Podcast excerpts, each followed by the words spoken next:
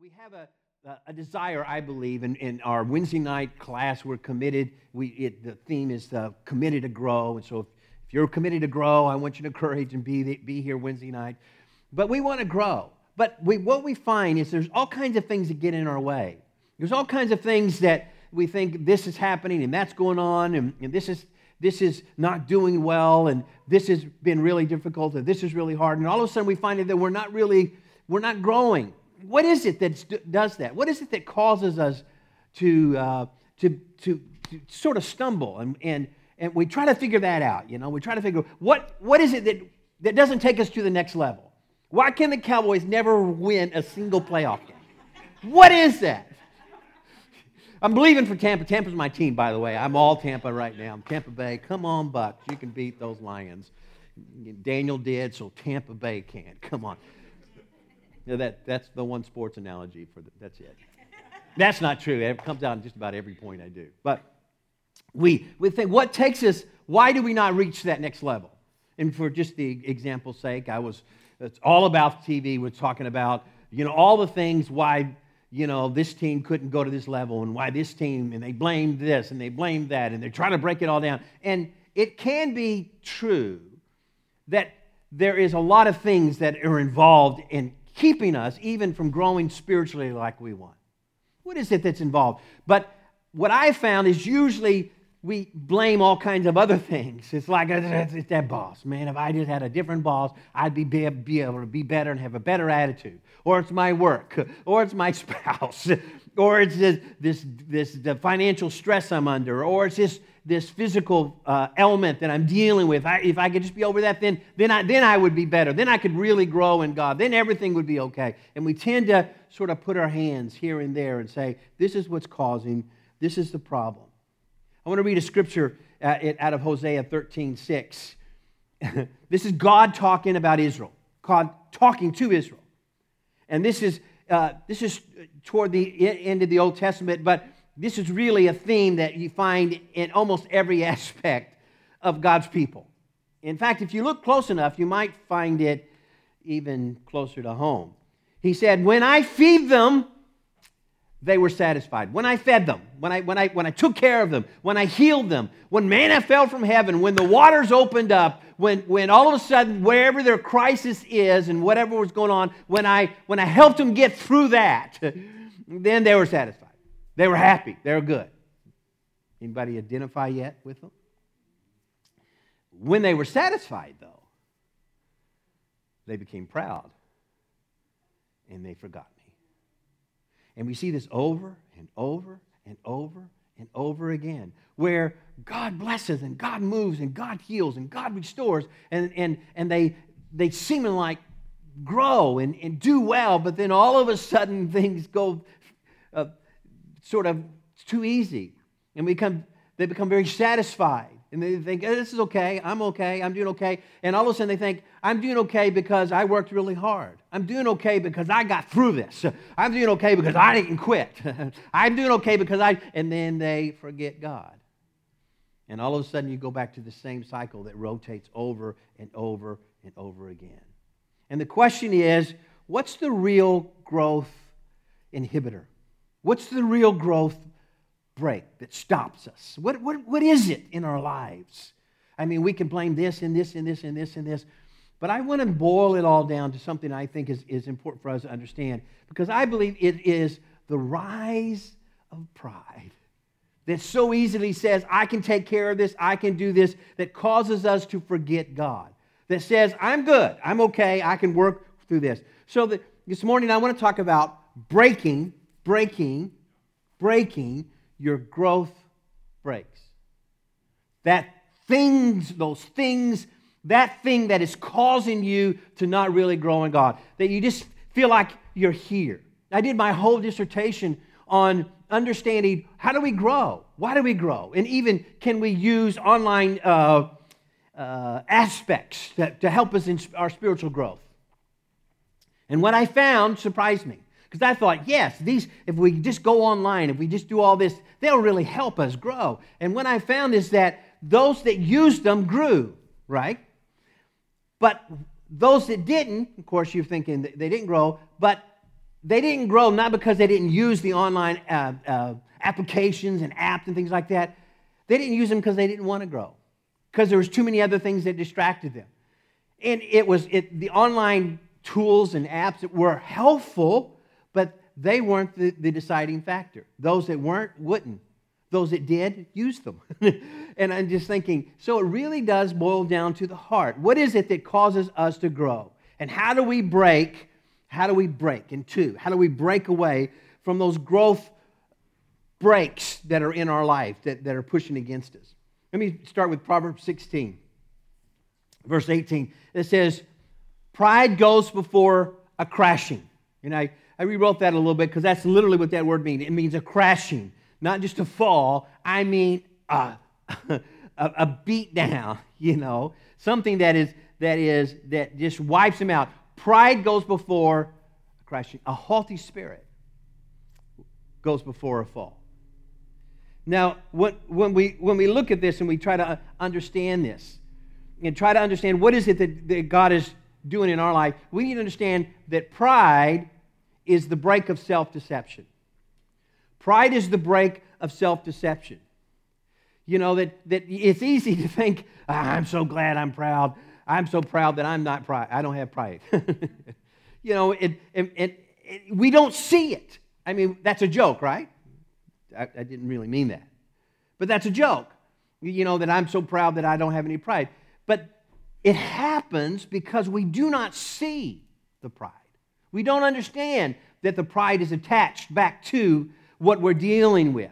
The pride that says, I'm okay, I'm good, I can do this on my own, I can figure this out, I don't need this, I don't need that, I don't need them. Whatever it is, I can work on this, I can do these things. And because of, because of that, we are self deceived in that we don't really understand what God is really trying to do in our life. Pride is putting your trust, what you trust in yourself. You are the, the, the conveyor of everything that you want to do. You are the conveyor. That's pride. And our world functions and runs and revolves around pride.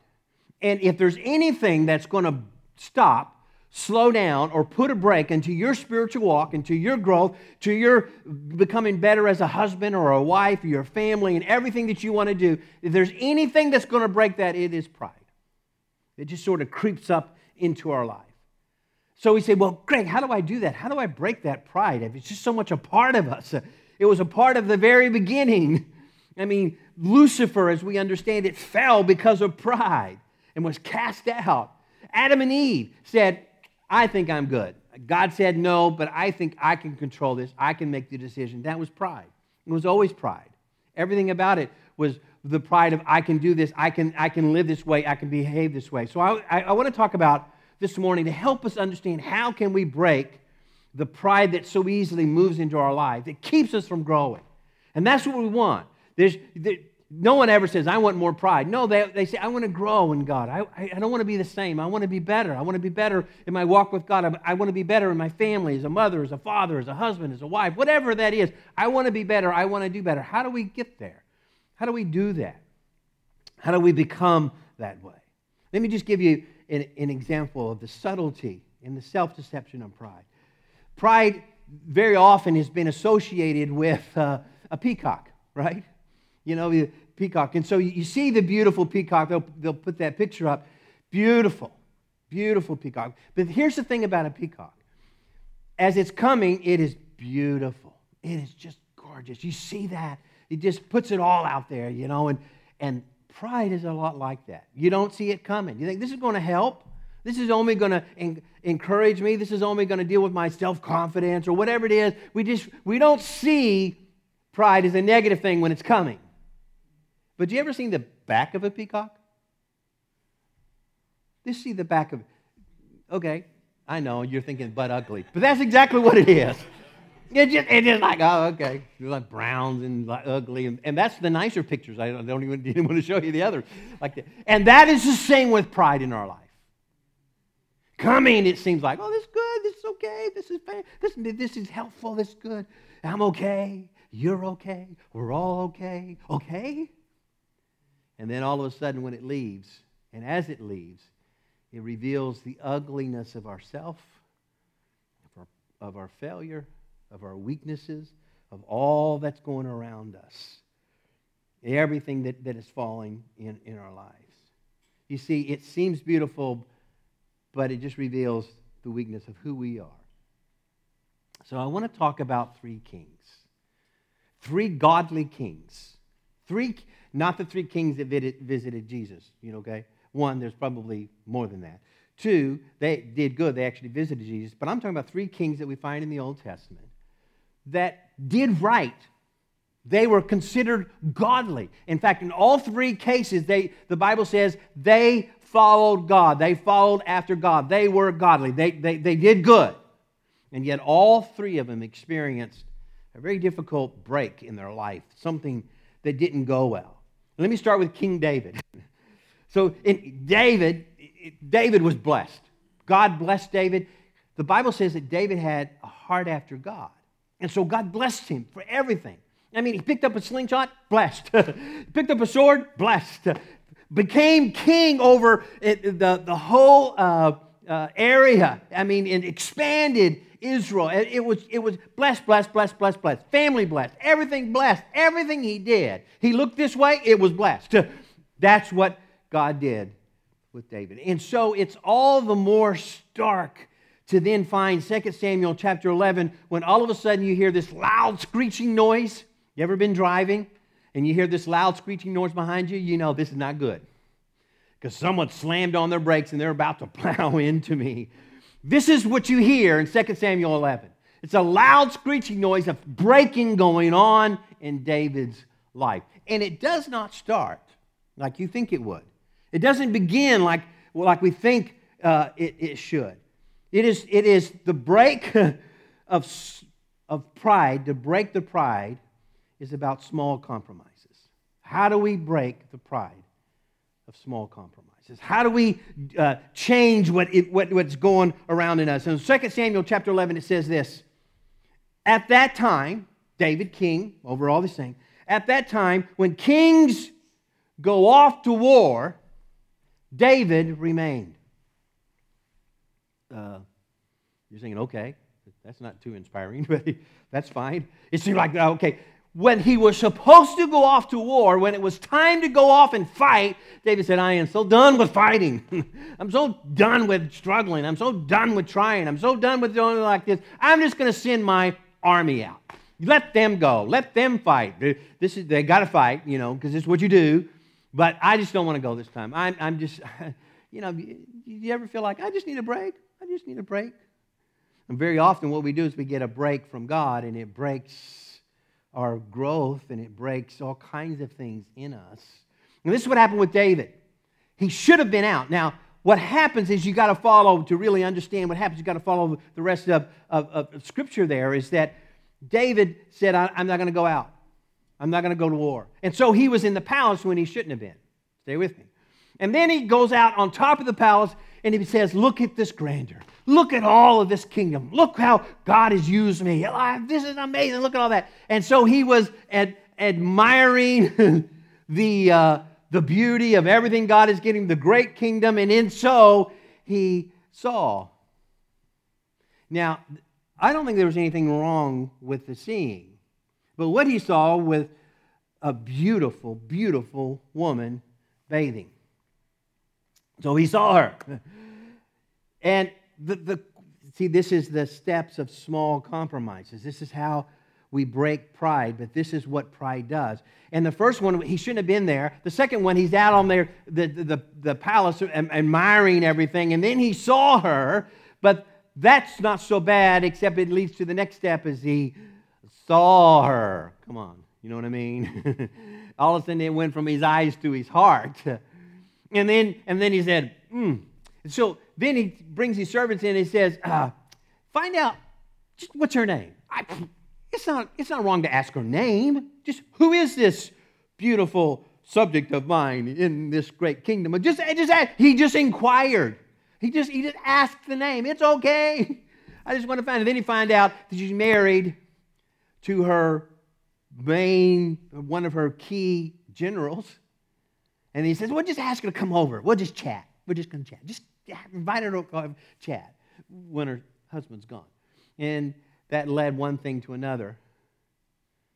And she comes and sleeps with him and then gets pregnant. And then they're busted. So he then said, okay, well, uh, we got to figure out something. So he tries to get the husband to go sleep with his wife, but he says, I will not do that while we're fighting battle because he was loyal.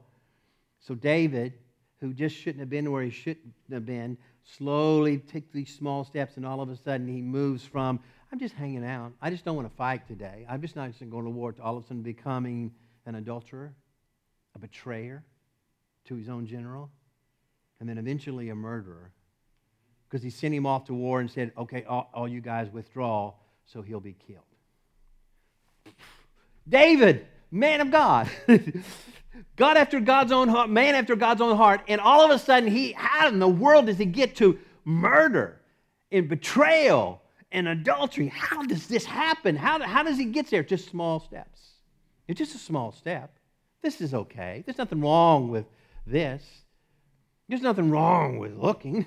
There's nothing wrong with thinking. There's nothing wrong with this. And all of a sudden, it moves and it moves and it moves and it moves and it moves until there is a serious brake on anything that we're ever doing for God. How do we do this? See, it's time that we break up these small compromises. Somewhere in the line, we have to stop the compromise. Somewhere in the line, we have to say, I'm not doing this. And David understood this because later on in Psalm 51, it says he wrote this psalm after the prophet came and said, You have sinned, David. So David thought he covered it up. But he realized God saw everything. And then in Psalm 51, just, just real quick in verse 17, he says, My sacrifice to you, O God, is a broken spirit, a broken, a broken and a contrite heart you will not despise. A broken and a contrite heart. See, David un- understood the only way, the only way to stop the small creep of compromise that comes into our life, that pride starts to build up. I'm okay. That was okay. See, I did that and it didn't hurt. I looked, it didn't matter. I just asked the name, it didn't matter. And all of a sudden, you know, okay, so, oh, you know, we shouldn't have that knife. That's okay. And then all of a sudden, it turns into murder. And you just, how did, do you realize up to this point, everything in David's life was blessed? And after this point, to the day he died, everything was hard. Everything was difficult. His family rebelled against him. It was just, it, it, it was one crisis after another, he still was t- t- torn or tuned toward what God wanted, but it breaks us. And the only way we break this is to understand your heart has to be humble and say, God, it's, it, it, it's not whether I think I got it right or not. It's God, you're in charge. God, I trust you. God, I believe in what you're trying to do in my life. Here's a second thought.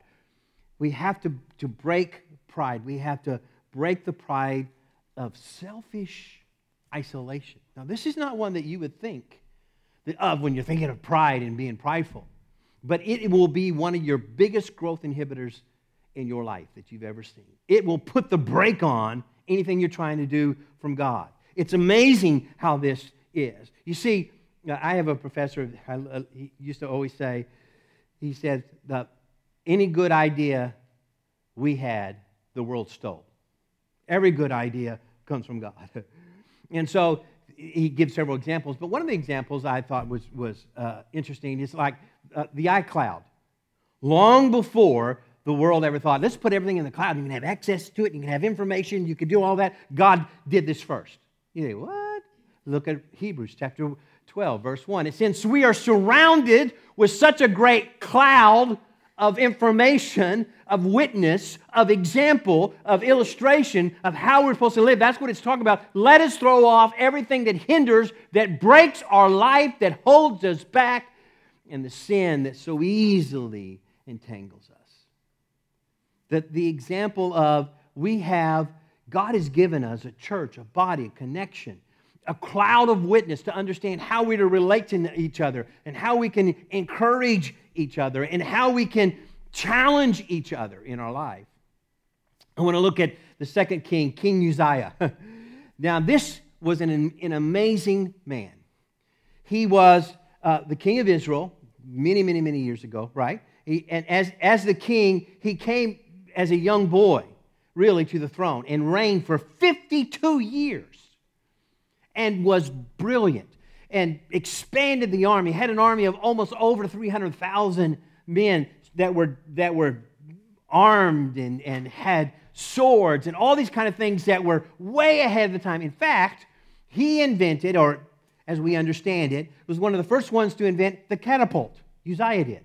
It says in the Bible that he constructed these machines, it says this, uh, it, it, it, machines that would hurl rocks and great spears off of the, the towers in Jerusalem.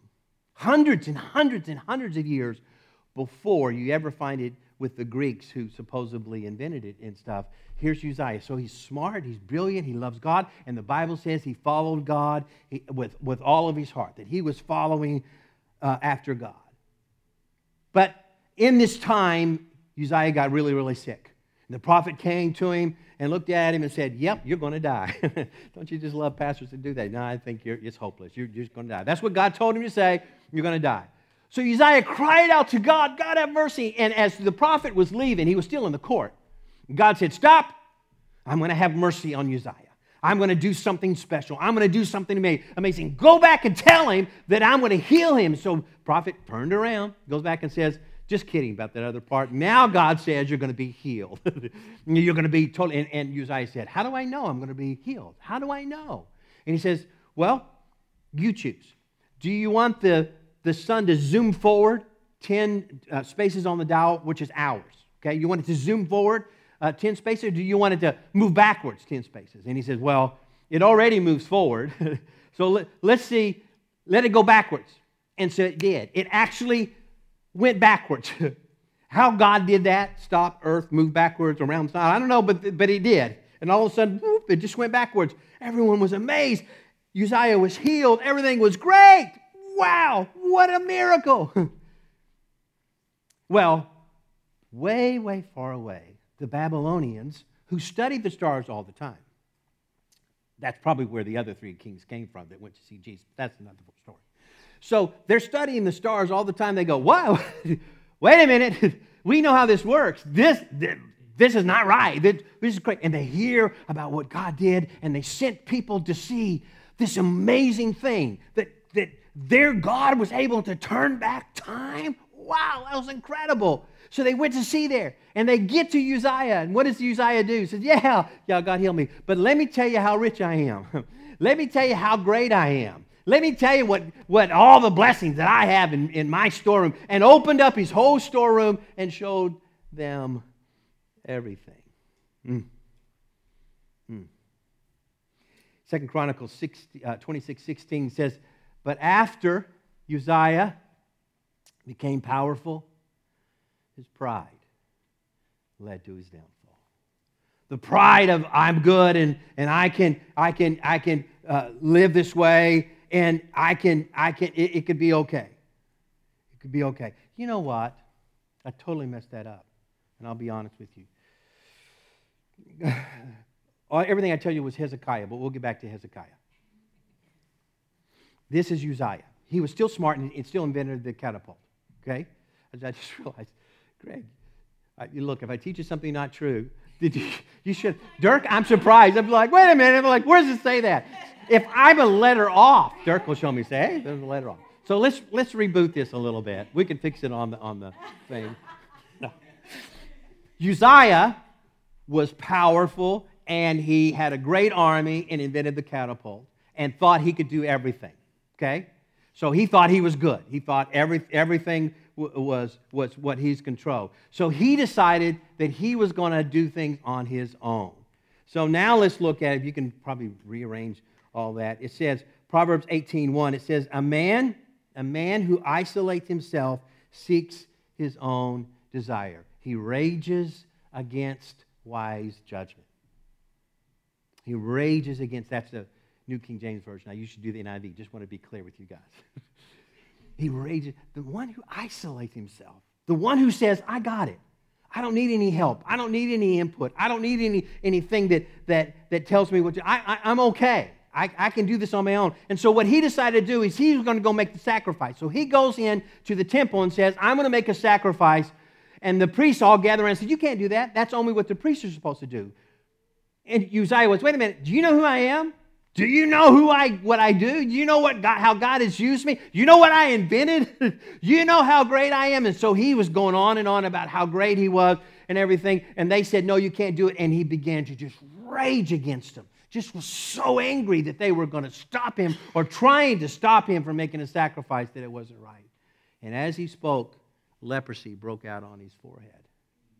And they took him and they ushered him out of the temple and they ushered him out, and he was isolated in a small room for the rest of his life.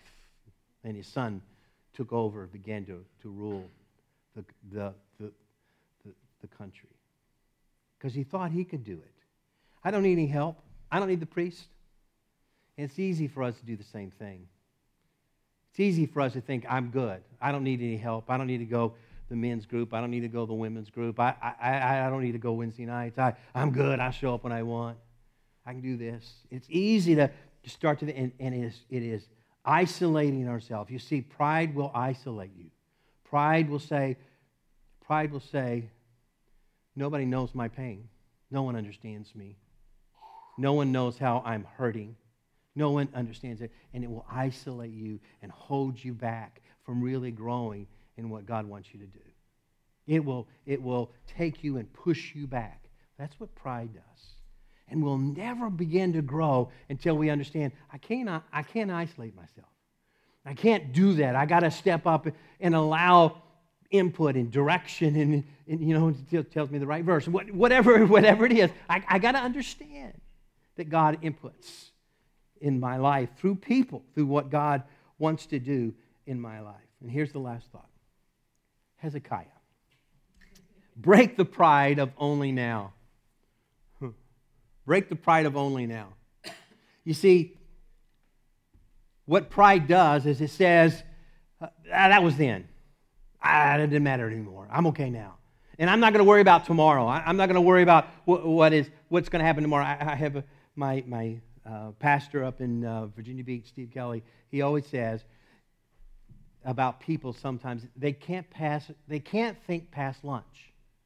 And what he means by that is that they're, they are so focused in now that they would fill up on three cheeseburgers knowing that they're going to have a steak dinner that night but they but all they're focused on is right now. All they're focused about is right here right now and that's what pride does it just says I'm okay now. It doesn't matter what I did. It doesn't matter what happens. It doesn't matter what's going to happen tomorrow. It doesn't matter about the consequences of what's going to happen tomorrow. It only matters that I'm good now. It only matters that I'm taken care of right now. Hezekiah was a man, King Hezekiah was a man that followed God with all of his heart.